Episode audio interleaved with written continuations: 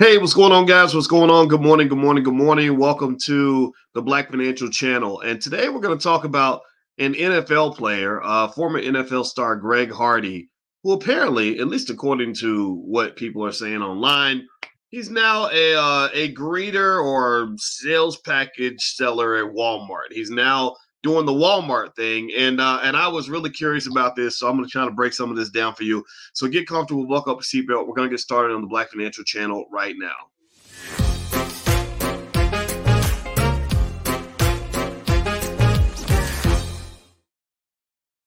Welcome to the Black Financial Channel. That's theblackfinancialchannel.com. My name is Dr. Boyce Watkins. I am your friendly neighborhood finance professor. On the Black Financial Channel, we talk about black wealth and black economics every day, sometimes as much as 10 times a day under the B1 condition. B1 means we're black first. Black first means we put our community at the top of our priority list. Black first means we teach our kids about wealth. Black first also means we break generational curses and we don't really seek out mediocrity. So if you agree with that philosophy, if that's okay with you, if black excellence is cool, uh, if, if black excellence is cool with you, then put a B1 in the chat. Now, this does not mean that we look down on people that have regular jobs. You saw me and my wife this week. My wife is a therapist, and we had uh, a long conversation about Iyanla Vanzant's uh, discussion with Eboni K. Williams and the whole issue of uh, dating a bus driver, right? So that's a nuanced conversation, an important conversation. But uh, it's something that uh, requires us to kind of know the difference in terms of how we aim for the stars w- without disrespecting those who weren't quite able to get there or were affected by systematic factors. All right, so let's get started here. All right, so I want to say hello to Samantha White, the Dr. Vibe Show. What's on, going on, brother? Uh, put, put the name of your city in here if you want to. Uh, I'd, like I'd like to see what city you're coming from. Debretta, Grant, and EW757. All right, so let's talk about our topic for today. Uh, the discussion for today centers around a guy – that uh, they listed him as a Dallas Cowboys star. I don't know if he was so much of a star because I don't think his career lasted very long. But uh, there's the brother uh, right there on the screen.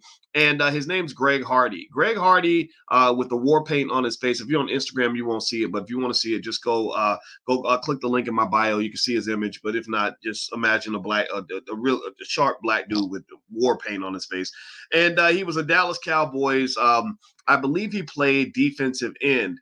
And uh, the reports out now are that Greg Hardy uh, is working at Walmart.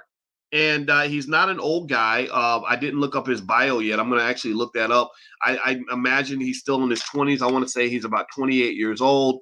And uh, he's still, you know, I'm sure trying to uh, pull his life together as an athlete uh, and achieve certain goals. Uh, but then again, though, you know, working at Walmart doesn't mean that you might as well be dead. There are millions, thousands of people anyway that work at Walmart who are good people, who are normal people, who are hardworking people. So working at Walmart does not automatically make you a failure. However, I'd like to ask you a question. Give me a yes or no. Give me a yes or no if you were a little bit surprised by this title. Give me um, a yes or no if you were surprised to find out that a Dallas Cowboy uh, is, you know, on any level, a former Dallas Cowboy, whether he was a star or not, um, is is now gainfully employed with Walmart. I think he's selling those Spectrum packages. He's selling cable or something at, at the Walmart. Give me a yes or no if that surprised you. I, let's just be honest here. Let's we got to be honest in the sense that look, nobody's looking down on somebody who's working hard and making an honest living. I want to make that 100% clear. We don't look down on bus drivers. We don't look down on people that uh, get up and go to work every day. I mean, Lord Jesus, that would be ridiculous because that's what most people do. Most people are not ballers. Most people don't make six figures. Most people are not um, you know, the, living the real life that they claim to live on Instagram. A lot of y'all young people that got this impression that you got to make six figures by the time you're 28 that's BS, man. That's some nonsense that was created by social media. I never grew up in a world. Give me a yes if you understand what I'm talking about. Everybody that's over 40, put a yes in the chat if you're over 40. Anybody over 40, I bet you you did not grow up um, expecting to make six six figures before you're 30. How many y'all grew up like thinking like, oh, I know this is the way it's supposed to be, and if I ain't making six figures by 29 years old, then I'm a loser. None of us. I didn't grow up that way. I grew, you know, I grew up like, yo, you gotta bust your ass till you're about 35. And then if you're lucky, you might be making six figures, but there's a, still a good chance that you won't. That doesn't mean the world shames you. That does not mean that you're a loser. That does not mean you're a bum. That doesn't mean you might as well be dead.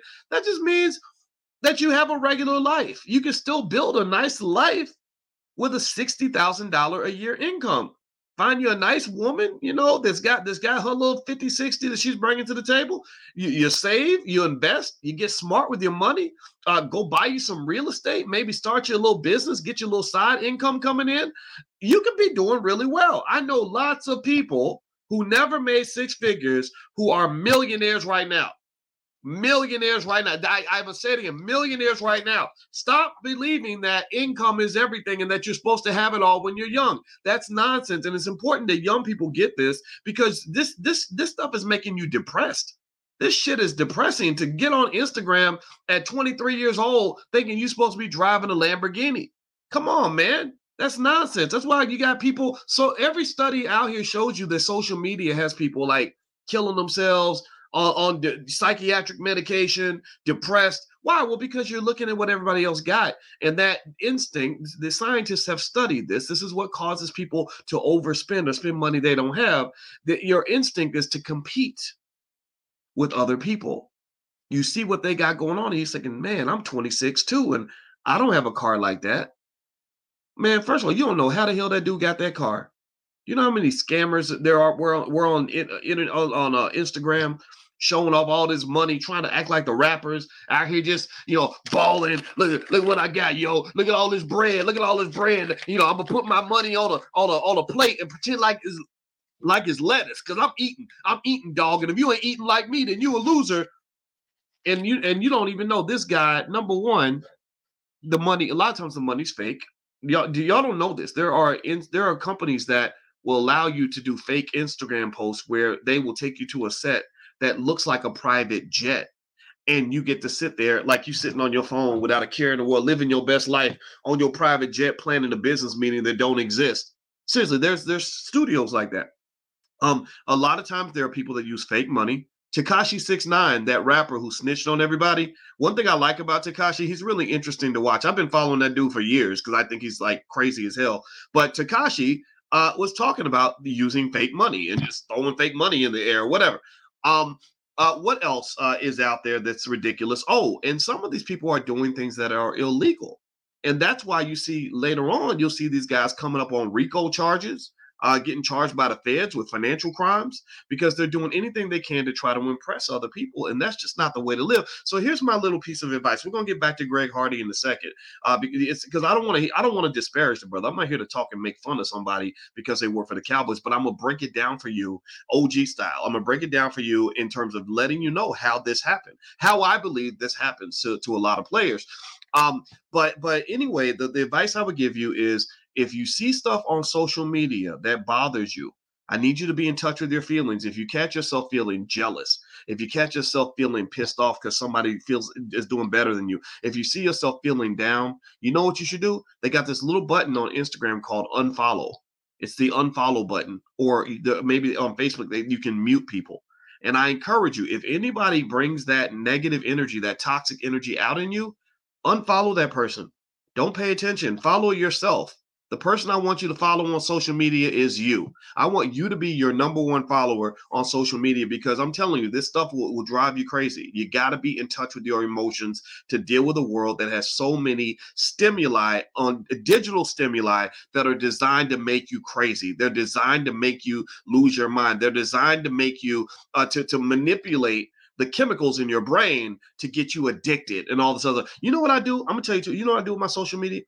Nothing. I, I turn off everything. I don't get me wrong. I use social media. Y'all see me on social. How many y'all seen? How many y'all have you ever like looked in, in on social media and said, "Damn, how does Dr. Boyce put out so many videos? How does he? He's got so much content. He's putting out something every hour. Anybody, anybody ever get? Come on, be honest. Let's be. I'm, I'm, I'm a weirdo. Even Umar Johnson. Umar Johnson said he be making all them videos. Why he be making all them videos? What's wrong with him making all them videos? Well, I'm gonna tell you a little secret. Yeah, he's right. He's he's 100 percent correct. I do. I probably make more than almost anybody else. I probably make 20,000 videos because I like to teach and I like to talk and I like to share and I like to connect.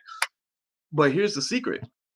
I control my social media, but I do not let social media control me uh, I turn off every single notification on my phone. There is nothing on my phone that will buzz or beep or ding, um, except for stuff that is going to help me become a better man.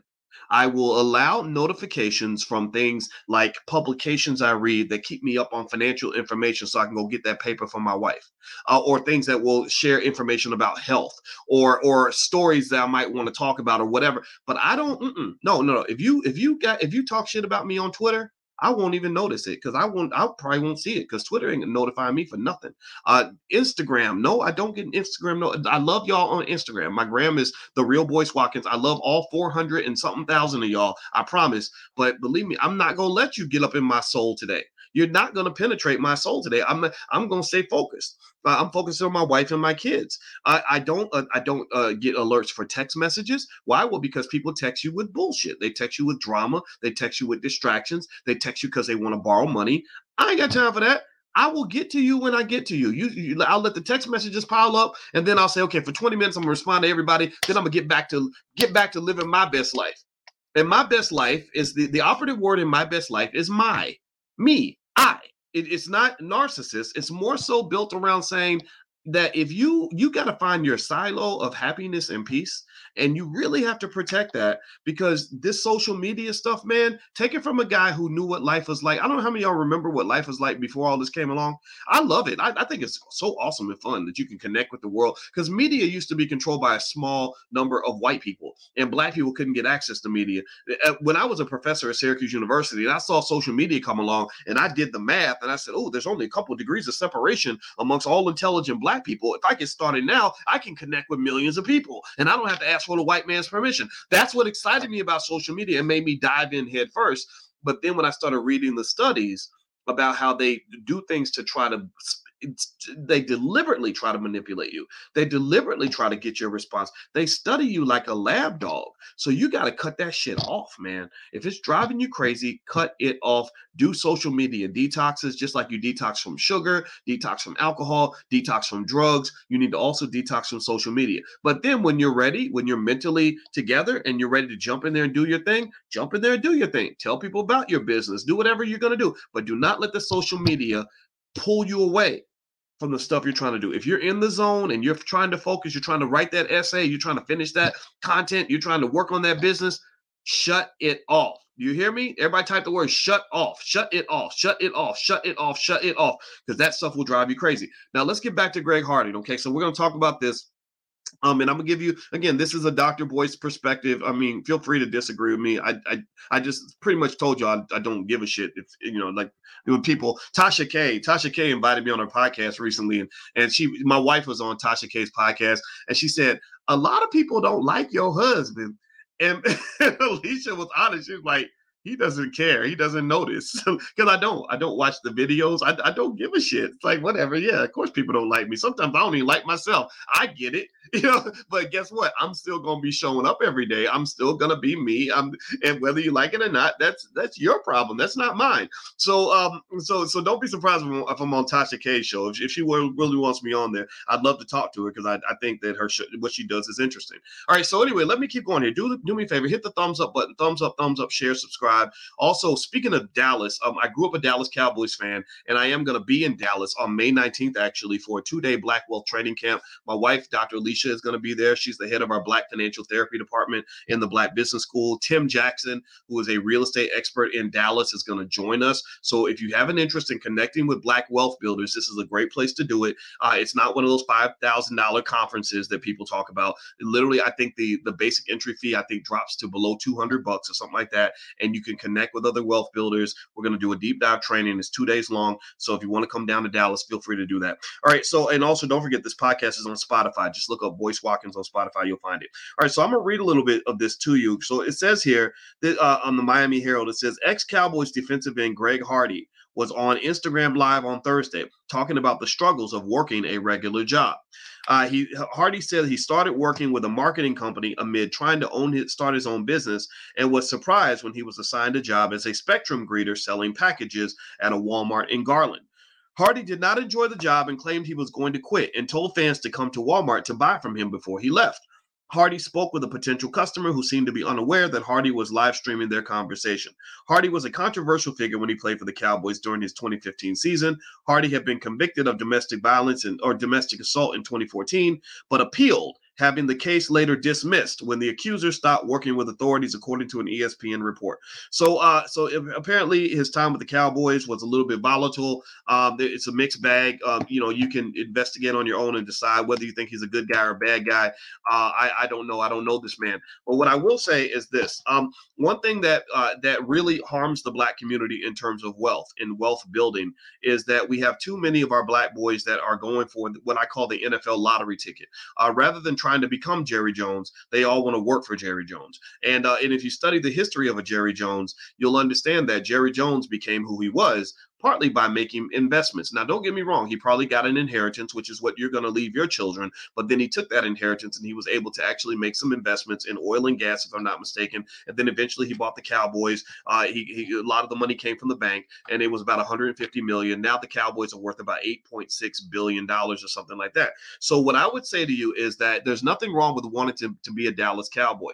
I wanted to play for the Cowboys really bad. If you went back and asked 10 year old Boyce Watkins if you could pick any job on earth, what job would you take? I would say I would like to be the a running back for the Dallas Cowboys. Literally, not not for the Philadelphia Eagles, not for the uh, San Francisco 49ers, but I would have said the Dallas Cowboys because I love the Cowboys that much. But at the same time, though, as I got older, I started learning the realities of playing in the NFL. I learned the realities of what happens when you get the so-called dream that you've been dreaming about. I learned what happened when the Jerry Joneses pick up the phone and call you, and they pay, they're pretty much looking for more people to that they can buy and sell at the slave auction, aka the NFL Combine. So at these slave auctions, the problem with that though is that the black male is the greatest athlete on the planet. I don't care what nobody says. I think that it's a lot of it's because of what we've gone through. African Americans in particular, we we are just some of the baddest dudes on the earth. Why we we, we run faster, we jump higher uh, we go all around the world and we dominate. Why do we dominate? Well, because look at what you've gone through. Look at what you've overcome.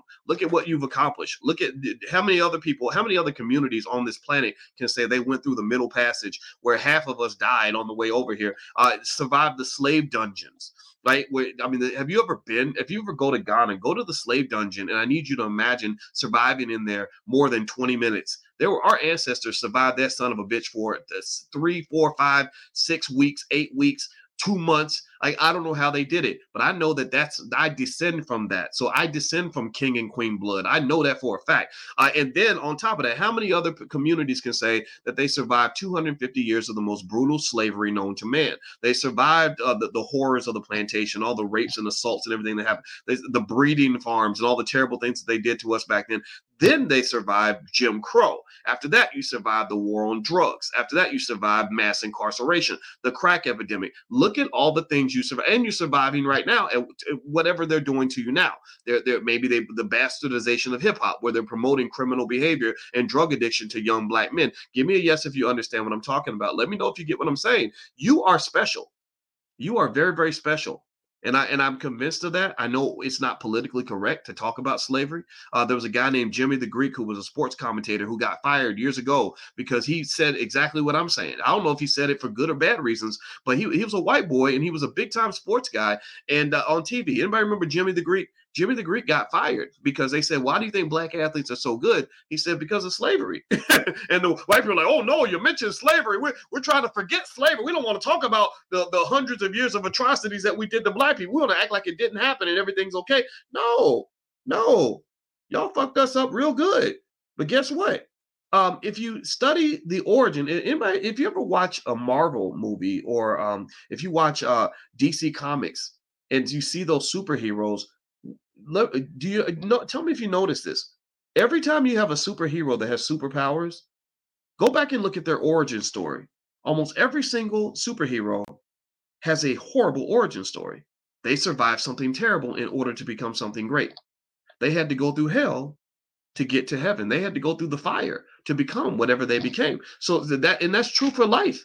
If you talk to any Navy SEAL, talk to a Navy SEAL, some of the most skilled, extraordinary, soldiers on the planet. Navy SEALs are some badass dudes. Shout out to anybody who, who even became close to becoming a Navy SEAL. Go ask them about what it was like going through Hell Week. And, and and how most people probably could make it through Hell Week, where you stay awake for six or seven days straight and you run all these marathons and and you're getting shot at and all this other crazy stuff, right? So so ultimately, if you don't go through the fire, then you you don't get you don't get to be great right? That's why I, you know, I think that we have to be really careful when we talk about that thin line between uh, making a child strong versus abusing a child. Anytime the child's uncomfortable, that's not abuse. I went through a lot of hell as a kid. I went through a lot of experiences that would be defined as abusive, uh, toxic, terrible experiences. But guess what? That's what made me strong. Even racism honestly made me strong. I'm not saying I'm happy about it. I'm not saying I appreciate it. I'm saying that if the white man had embraced me and treat and coddled me and treated me well, I probably wouldn't be what I am now. I'm not saying that I'm thankful for it. I'm not saying that at all. I'm saying that every curse that happens in your life, nine times out of 10, if you process it properly, you can shift that curse into a blessing. So, the black male athlete, we've been cursed with all these things I talked about the slave dungeons, the middle passage, slavery, Jim Crow, mass incarceration. We've been cursed by that. But what where, well, where's the blessing? Well, the blessing shows up in the form of our athletes. I just watched Fred Kerley go across uh, the sea, and and if you haven't, if you I follow track and field, Fred Kerley uh, is just one of the baddest sprinters since Usain Bolt. And you can't create a Fred. There is no white version of a Fred Kerley. I saw Sha'Carri Richardson go out there. Shout out to Sha'Carri. She's back now. She just ran down Shericka Jackson, the, the, the world champion in the 200 meters. She just ran her down over in Doha right? I, I go and I watch basketball and I see LeBron James and and, and Steph Curry and, and all these brothers just doing things that most white guys can't do. So so the black athlete is special, very very special. So because we're so special, uh, we are heavily recruited into these sports, and I think that that's perfectly fine. Even our mediocre black men are extraordinary compared to other groups. The problem with that, though, is that you have an oversupply that is, where the demand does not match the supply. You have an oversupply of all these young black boys who dedicated their entire life to sports. All they think about is sports. They went through school. Nobody even checked to make sure they could read. I went to college with Antoine Walker, who played for the um, Boston Celtics, who blew all his money. Poor guy, he, he, he, went broke. And I remember back then in school that that was the, the the rumor. That was the kind of mumbling, like you well, you know. I, I talked to a guy, uh, and again, this was a Jewish kid that went to Harvard, who's probably a millionaire now, and he told me he said, "I'm on the committee that evaluates academic misconduct charges. And he said, I hate to say it, man, but I don't think this guy can read. Uh, we, we, we, we tested him to make sure he did whatever. And he said the reason that he was still on the court was because he was such a cash cow for the university. This is a true story. This is what I really saw when I was a graduate student at the University of Kentucky. That's one of the things that drove me to start writing articles about the exploitation of black male athletes because I saw this happening at the University of Kentucky, which was making 10, 20, 30, 40, 50 million a year off of these black black athletes. And then they send these kids out into the world unprepared to be successful. And next thing you know, this guy ends up working at Walmart. Uh, you know, again, I don't know this guy's story. I don't know Hardy's story individually, but I know the general story. I know the story of Melvin Turpin. Melvin Turpin. Anybody remember Melvin Turpin? How many of you are old school enough in basketball to remember the name Melvin Turpin? Uh, you may not remember his name. You may not remember. You most of y'all probably don't. But Melvin Turpin played for the University of Kentucky in the 1980s. He got drafted in the NBA uh, in the top five or top 10. He played with a guy named Sam Bowie. They, they were the baddest, uh, they call them the Twin Towers. They're the baddest duo in, in college basketball. They didn't win a championship, but they went to the Final Four. Melvin Turpin went to the NBA. He couldn't control his weight. They, he, he kept getting fatter and fatter. He played for the Trailblazers. They called him Dinner Bell Mel because he was so big. Well, anyway, Turpin didn't last in the NBA. He ended up coming back home. And next thing you know, because he had no other marketable skill other than basketball, he ended up working as a security guard. And I don't know if being a security guard was embarrassing for him. I know I would be embarrassed, to be honest with you. When you leave town, everybody's wishing you well. They're thinking you're going to go off and be a millionaire for the rest of your life. Next thing you know, you're at a you're a security guard. That's pretty depressing. Well, I don't know if this played a part in it or not, but I do know that a, a little while later, Turpin killed himself he ended up committing suicide, and uh, and that's very sad to me because uh, what I'm really feeling, you know, and I've seen this happen so many times, is that sometimes if you get too caught up in one thing, uh, it, it's almost like being in a bad relationship. If you get too caught up in one thing and that one thing doesn't want you anymore, then you can. It's easy to believe you have no value outside of that one thing. Uh, there was a great uh, football player uh, named uh, I forgot his name. Gosh, um, he played for Texas. He won a national championship, and then he went to play for the uh, for Tennessee Titans. Um, he was a quarterback. Vince Carter. It was Vince Vince Young. Vince Young. Vince Young. I saw Vince Young after he won the national championship. He was on the cover of ESPN the magazine, and, or something like the one of those magazines, and I saw a quote that scared me. Uh, it was right at the peak of his career. The quote said, um, "I was born to play quarterback." at the University of Texas. And I and I said, God, that makes me sad because I'm sitting there thinking, you, really believe that God put you on this planet, like your sole purpose in life is to go play quarterback for those white folks who ain't even paying you what you deserve to be paid. Like that's the only purpose that you have in like the same school that would never hire you as a coach. They would never hire you as a professor.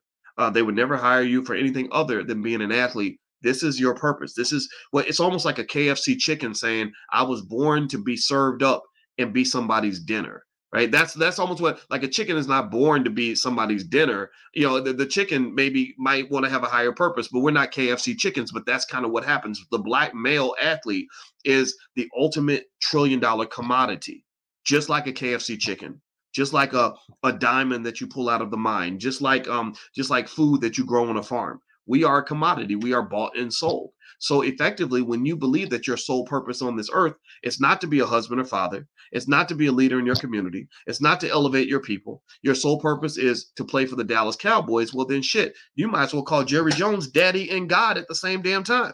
Jerry Jones is now your your father and your uh your he's your husband, he's your baby daddy, he owns you, he's your master. Seriously, if you believe, like seriously, if you get caught in this trap to say my purpose in life is to play for the Dallas Cowboys and to be owned by Jerry Jones, and then Jerry Jones don't want you, that's a terrible feeling to have. He controls your access to either having a life with purpose or having a life that has no purpose. Uh, I watched a movie last night. I took the kids to see a movie called John Wick 4. In John Wick 4, they, they dropped a lot of little interesting little little gems up in there. And one thing that they said was a man without purpose is not a man at all. And if you ever see men, anybody know, like anybody got like a drunk ass uncle or a cousin or whatever who maybe used to be an athlete, but now he's like he, he ain't got nothing to do now. Now he's sitting around, you know, chasing women, smoking weed all day, getting drunk all day, halfway high half the time. Ain't really about really doing nothing because he doesn't play sports anymore. Anybody ever seen that? Just how sad it is to see a guy who used to be the man and all and, and you have a conversation, you try to talk about stuff happening now, and all they talk about is when they won the championship back in high school or when they played for the the Philadelphia Eagles or or the time the little time they had playing for the you know playing for the Dallas Mavericks, right? Anybody ever seen that? And it's a very sad it's very sad. Like you know when when you're 45 and you're still talking about stuff you did in college that's kind of sad because it says to me that you weren't able to turn the chapter and find another purpose that's bigger and more relevant than playing a damn sport. I'm not anti-sports at all. I played all the damn sports. I was an athlete, man. Y'all don't believe it. I'm a little, I'm a little older I'm a little chubby, but shit. Back in the day, I was captain of the track team. I wasn't just a member. I was the captain. I ran that shit. I was, um, I was a great football player. They begged me to play football. I, I didn't want to play because I didn't want to keep getting hit in the head. But I was faster than every single player on the entire football team. They, ra- I raced their fastest sprinters, and all the coaches were trying to recruit me because I had muscles and I outran their fastest sprinters. So they said we got to get them on the football team. I didn't want to play because honestly, I had ADHD and I couldn't understand the plays. The plays were too complex for me. I know that sounds ridiculous, right? That I'm a professor now, but I didn't know what I could do at that time. Um, I did all the basketball. Oh, yes all, all day, every day. I could hit three point shots with my eyes closed. I kid you not. Because remember, I'm a scholar, I'm a thinker, right? So I remember thinking, I'm not that tall. I, I can't, you know, I could jump a little, but but I'm not that tall. So how can I win? How can I win? I always wanted to win. I never liked losing. So you know what I did? I said, oh, I get it. If I can learn how to shoot three point shots with precision, then I can control the game. So you know what I would do? I would go to the gym. I kid you not. This is this carried out. This is exact. I, I approach basketball the same way I approach school. Um, I went to the gym every day and I would take 300 three point shots every single day. And it got to the point where I could literally hit 15, 23 pointers in a row. So I would go out on the court and I would hit a couple threes and they would start guarding me tight. Then I would scoop back another foot and then where they wouldn't guard me anymore. And then I would shoot and hit a couple more. Then I would scoop as far back as half court and I could hit almost from half court. So so so I love sports. I think sports are fun. I think sports teaches you a lot about work ethic and stuff like that. Um, I think that that attitude that you get in sports in terms of commitment to winning and sacrifice, you can carry that. That will make you successful in school. That will make you successful in business. That will make you successful as a father. That will make you successful as a husband. That that will make you successful as a human being. And what I really just kind of wish uh, we could really help young black men understand is that that energy that you have in sports could be taken to anything that you do. What and who the fuck told you that all you could do is play a damn sport? Who told you that bullshit? That's ridiculous. That's crazy. How are you gonna be a superstar? You're gonna be the man. You're the you're the alpha, whatever they call. You're you're the man on the court, but then when you step out into life, you're not a man at all. You're you the on the court, you're the man, but when you step off the court, you're not the man at all. I don't understand that. I don't understand. So it's not even a matter of saying let's change who these young men are. It's really a matter of saying just be who you are all the time. Stop faking. Stop stop standing tall in one space and then bowing like a punk in the other space. That is not how you succeed. Every single thing I ever did in my life and I'm very happy with my life. I'm very proud of my. I don't look back at my life as a bunch of regrets. I was I was smart enough. I they always say that a smart man learns from his mistakes. A wise man learns from the mistakes of others. I studied my relatives. I studied my drunk ass uncles. I studied my drug addict daddy, uh, the one that not the one that raised me, but the father that went to prison for drugs. I studied all their lives and said, okay, I don't want to do that. What was the mistake they made? Because I don't want to regret it after it's over with. So I, I made decent choices. I'm very proud of that. And I can tell you this everything I was ever able to succeed in in life came from what I learned in sports. Sports was a reflection and a connection to every great thing I ever did. When I was at University of Kentucky, I'm not bragging, I'm just telling you the truth because I think this is helpful information for those of you that want to be successful. I was the number one black student on the entire campus. I was not even known the shit, shit that I do now. I wasn't known for that. At that time, I was known because I was the smart guy, but I wasn't really the smart guy. I just knew how to study, and I studied. And the, my study ethic, my work ethic in school, came from the work ethic I picked up in sports. So I just studied harder than those other students that they would they would all try to they would all try to cram and learn everything the day before the test. I never I was like, how are you gonna learn 30 days worth of stuff in eight hours? You can't do that. So I would study consistently. I studied five hours a day because I was like, if I can go to work for that white man at Taco Bell 10 hours a day, then I can invest in myself for five hours a day. That should be easy. But you notice, if you think about this, this is a symptom of the slave mentality. How many of you know a black person who, uh, yo, will bust their ass at a job, show up on time every day, work as many hours as necessary, will work extra hours if they can, but then when it comes time to work on their own stuff, they get lazy, they get distracted, they they oh, I don't want to get up. I would have worked on my business, but I, I got tired. I don't want to take a nap or I would have worked on it, but I just, I, you know, I just, I, there was good stuff on TV, right? Get easily distracted. You, so I want you to pay attention to that. That's a slave mentality because they breed you to be a slave. So the slave mentality is when you're working, when you're willing to work 10 times harder for that man than you are to work for yourself. You work 10 times harder building wealth for his family than you work building wealth for your own family. You work 100 times harder giving power to his community than you will give to your own community. That doesn't make any sense. It's supposed to be the other way around. you're supposed to be putting more energy into what you're doing than you are to put into what some other community is doing. Give me a yes if you understand what I'm saying. If you can at least hear what I'm saying here, right? So, uh, so, so, so let me let me move on. Before before I move on, uh, do me a favor please hit the thumbs up button. Thumbs up, thumbs up, uh, share, subscribe. My name is Dr. Boyce Watkins. Um, I have some good stuff on my website if you want to go take a look at boycewatkins.com. I have a new book out. It's called The 10 Commandments of Black Economic Power. It's an Amazon bestseller. I hope you guys will feel free to go take a look. I'd appreciate it if you did. Uh, also, I'll be in Dallas May 19th doing a two day Black Wealth training camp. If you'd like to join us, uh, just go to boycewatkins.com. The information's right there. Also, this podcast is on Spotify just look up the Dr. Boyce breakdown on Spotify. You can find it there. Okay, so uh, so so let's get back. Let's let's finish let's finish up here. Y'all know me. Sometimes if I if if something sparks a thought, I'm going to share that thought uh, with anybody that can benefit from it. Uh, but we were originally talking about uh, this brother Greg Hardy, uh, the the Dallas Cowboy who used to work at or who now works at Walmart. And uh, and again, I'm not here to make fun of of of Mr. Hardy at all. Um, again, I admire anybody that's doing something legal and healthy and working to improve their lives. Um, I think Hardy is now, I think he's like a UFC fighter too or something. So he's he's in his 20s. He's trying to find himself. Apparently, he has a great athletic ability. He's trying to get the most out of that. And um, and what I will say is, um, I'm beginning as I get older and think about it. I'm honestly thinking that the NFL dream is honestly kind of the sucker's dream. Um, I think that that's the the sucker's dream, the false dream that's sold to you through media. Um, and the reason I call it the sucker's dream is not because you're a sucker if you fall for it. I fell for it too, but it's a sucker's dream because the average uh, career span of an NFL player is very short. Um, NFL does not stand for National Football League. NFL does not stand for National Football League. Uh, NFL should stand for not for long. Uh, it stands for not for long because the careers are so short. They're like 2.3 years. Also, does anybody know uh, the average? Uh, what is? Let's let's Google this real quick. What is the average lifespan um, of a of a male in America? What is the average lifespan of a male in America?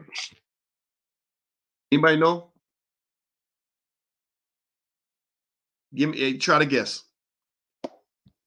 The average lifespan of a male in America is 77.2 years, 77.28 to be exact. Does anybody know what the average lifespan of uh, an NFL player is? Mid to late 50s. Mid to late 50s.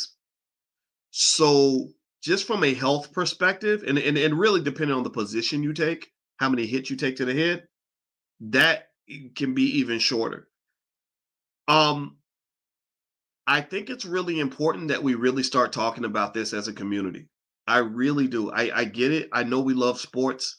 Um, I'm a football fan. I'm not gonna lie. I I I'm, I cheer for the Ohio State Buckeyes. I keep praying, you know, that one day the Dallas Cowboys gonna get it together because I'm, you know, I'm I'm loyal. I'm gonna stay committed to the Cowboys, even though they haven't been good since the '90s. Uh, but but I would not on any planet send my son to go play in the NFL because there's something happening there in terms of that brain damage. Also, if you look at some of the criminal behavior that some of the men engage in after or during their playing time, you can't tell me that some of that is not connected to brain damage. Uh, if you look at Aaron Hernandez, anybody know Aaron Hernandez? Aaron Hernandez played for the uh, New England Patriots, and Aaron he, he isn't black. Um, but Aaron Hernandez was a jovial guy, a great athlete. Um, you know, he won a Super Bowl, and this dude was like, after the games, going to the club and killing people. Like literally, he'd get mad and just kill people. And and when I and when I saw that, and I read up on the brain damage, the CTE, a black man discovered the CTE, and they didn't like it. The NFL got pissed off at him because he was revealing what was going on in the brains of these athletes one of the symptoms of this brain disease is the inability to control your impulses right think about this everybody all of us at some point have been pissed off i mean give me a yes in the chat let's do an experiment how many of you have ever been so mad that you if you could kill somebody telepathically and not be caught you you would do it how many of y'all have been so pissed that maybe you even w- wish you could hire a hitman and if as long as you couldn't be connected to the crime that person wouldn't be breathing next week seriously, let's just be honest. Let's just be honest. I, I think killing, honestly, I don't think killing's good, but I think killing's natural. I mean, just ask the military. All they do is they train like killers. So shout out to everybody in the military, right? Because I know y'all killers, and y'all better be because we need y'all. All right. So so seriously, I, okay. So all of us at some point have been mad enough where we wanted to kill somebody, punch somebody, knock that dude out, or whatever. Well, what stops you from doing that? What keeps you from doing that? Well, you might be thinking, ah, well, if I I want to I want to punch him, but if I do that, then I'm going to lose my job. Uh, you know, if I because a lot of y'all, I'm sure, want to punch you or choke your boss. I know I did. I would fantasize about it. that. Made me that, that actually made me feel better. Um, you know, or you're thinking, I don't want to go to jail, right, or whatever. Well, there's a part in your brain up here, the prefrontal cortex, that stops you from doing that. Because remember, if you were like a, an animal, if you were a bear or a horse or a donkey, you would just attack. Animals don't think about those consequences. Animals get pissed and they just right. Animals will just go do what they want to do right? They don't have any impulse control. You have impulse control because you have something in your brain called the prefrontal cortex, which is about 5% of the brain that separates you from an animal. That's why uh, when you get, when you find, when you connect with yourself, you're able to make smart strategic decisions. You're able to say, yeah, I really want to do that. I really want to get with that girl, but I don't really want those problems. So I'm going to like, I'm going to walk away from whatever she's offering me or whatever, right? Just little things like that. Well, one thing that, that happens with CTE is that a lot of these hits are like right here. Why a lot of the players have that scar on their head from the from from the hits and also from the helmet, right? And uh, and and Aaron Hernandez uh, had tremendous amounts of CTE, and he was going around, and he, when he get pissed off at the club at another guy, he would just kill him. I mean, football's already a violent sport anyway, right? Uh, and then you, uh, Kellen Winslow Jr. That's another one. Anybody look up Kellen Winslow Jr. He was he got arrested for committing the strangest crimes I've ever seen. He this dude was running around sexually assaulting like 75 year old ladies. Um, now, don't get me wrong. There are kinky people. There are people in the world that have weird uh, sexual desires, but it's not normal for a young, handsome, wealthy man to want to go and rape your grandma, right? I'm not saying this is true for sure. Maybe he's just born like that, but I wouldn't be surprised if if head injuries played some part in that. Um, his, you know, he um uh, in fact, he had the same. He played the same position as Aaron Hernandez. They were both tight ends. Both were extremely good. That's how I knew about these guys because of how talented they were. So I'm saying overall, when you measure the health risk of being an NFL player, when you look at the fact that the careers are not very long, when you look at the amount of sacrifice that's required, that could be, which is energy that could be applied to other things like becoming a doctor, a lawyer, or a business owner. I don't. I think it's a sucker's bet. I really do. I think that the, the odds are way too slim. Um, if a person took most football players that make it to that level, basketball players that make it to that level, if they took that same amount of energy and put that into their academics, give me a yes or no if you agree with this. I believe that if you take almost if you take 95% of all NFL players and have them put as much energy into their academics as they put into training for that sport, watching film, studying the playbooks, I bet you that they would all be straight A students. Give me a yes if you think that I'm accurate on that statement. I believe that it's harder because I've done both. I've been an athlete and I've been a great, I've been a straight A student. It was harder to get up at six in the morning for, for practice and and go through all the hell that you had to go through. Uh, track practice, we would vomit at the end of track practice because it was so hard. If that was harder than anything I ever did academically, and I've done the hard shit. I, now my doctoral work that was that was another level. That was hard. That was I don't know. I'd, I'd have to kind of think about that. But college, oh man, college was easy compared to how much hell I had to go through in track practice. So I'm just saying that if your goal is to win, this is a this is for black men and women too, really anybody. Women, unfortunately, I think black women are fortunate because they're not sucked into the sucker's dream. Black girls don't grow up saying, I'm gonna play for the Dallas Cowboys, so I'm gonna sacrifice everything to go or go be an NBA star. Black black women don't do that, right? So that that's why you see the black girls rising academically. That's why you see the black girls rising in terms of business, because they're not distracted. See, a lot of success is based on how distracted you are if you're focused on that one thing that, that you believe is going to work for you, then you tend to be more successful at that one thing. And, and what's really true is that even the athletes that don't make it to the NFL are very successful at becoming great athletes. Uh, if you ever look, I mean, sometimes you'll see the combine and you'll see a guy who didn't even get drafted, who's built like a rock, who runs the 40 in 4.4 seconds, who has a 45 inch vertical leap. And you're like, damn, I'd sign him, right? But that's the problem. You're oversupplying the white man with too much of your damn talent. You're selling your sons to this sports league. You're selling your kids to the Jerry Joneses of the world. And 99% of them are, are being sent back. They're being sent back and as defective. They're being rejected but they're all making that ultimate sacrifice. So I just think that we have to diversify a little bit. I think that we can still be great athletes and still go to the NFL. We're going, we always going to dominate basketball, football, track and field. And again, there's something special about the black athlete. I don't apologize for that, but I really think that if your goal is to be a boss, if your goal is to be a millionaire, if your goal is to win in life, you are far better off going the business route. Like take that energy, learn how to be just the best damn entrepreneur you could possibly be. Take that same winning attitude that rec- that you use to study and break down the, the nickel defense and and and or the or different offensive schemes or different defensive packages. Take that same energy and put that into breaking down how to analyze business strategies and marketing plans and and, and sales projections or whatever. If, if that expertise is just transferred over you will see black men dominating in business and in academics the same way we dominate in sports. All I am, all I was, I told you, I, I won the Wall Street Journal Outstanding um, Wall Street Journal Award for Outstanding Graduating Senior in Finance when I finished college. I was the number one finance student on the entire campus, including the white people. I beat the white people too. All I was was an, a, a former athlete who decided to transfer all that energy into academics. If you go back and you look at my grades in high school, you wouldn't believe what you see. My grades were terrible. My grades were bad. My grades were in the toilet. I'd never made an A in anything except except PE, except physical education because I was a good athlete. All that happened in college was I took everything I learned from sports and I started applying it to other areas of my life. Why? Well, because I wasn't distracted by sports anymore, because God blessed me. God, they say God blesses babies and fools.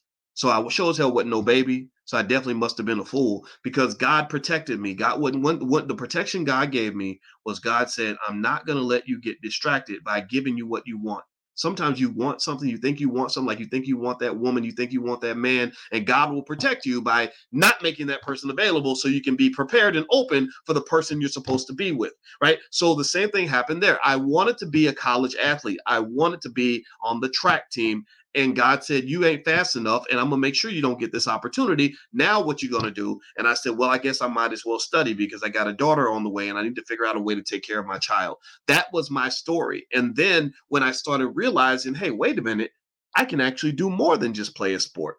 I can actually be a, more successful in other areas than I was in sports. Uh, now I, there is no limitation. My physical ability was my limitation before. Now the sky's the limit. I, if the harder I work, the more rewards I get. Do you understand how happy I was at that point?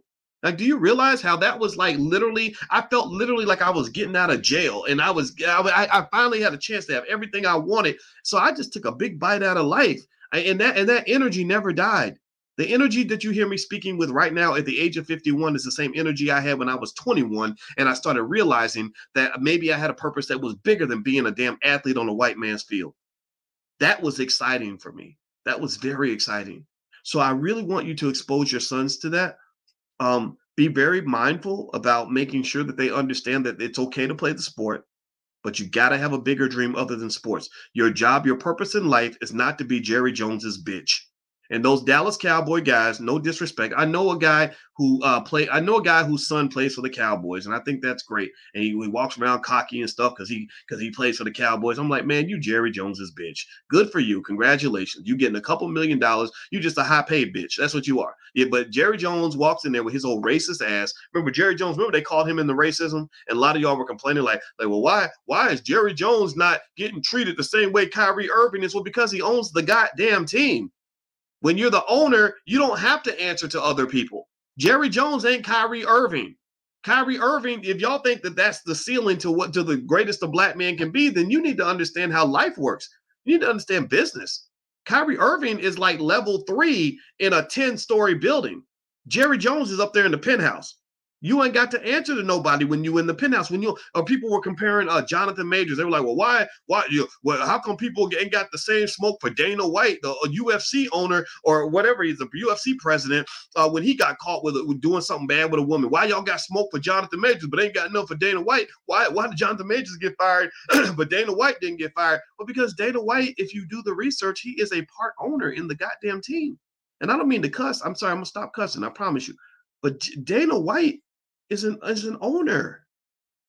The owners don't have to play by the rules. The owners make the rules, and you got to play by the rules because you never taught yourself how to be the owner. In my book, The 10 Commandments of Black Economic Power, the commandment number 10 is that ownership is the key to power. And so, so all these to all these so-called alpha males that run around the internet, I'm an alpha male, I'm an alpha male. Well, you know, I ask you a question. I'm not saying you're not an alpha that you can't be an alpha, whatever that means to you. But if you say you're an alpha, what I'm going to ask you is a quick question. I'm going to say, okay, you're an alpha. What do you own? Uh, you're an alpha. Um, what do you, what are you responsible for? Are you responsible for a family, a head of a household? Are you responsible for your children? Are you responsible for a business? Are you are you running a company that's feeding people? Like what are you protecting? What who are you serving? Who are you lifting? Who is be- whose life is better off because you're there, because you're present?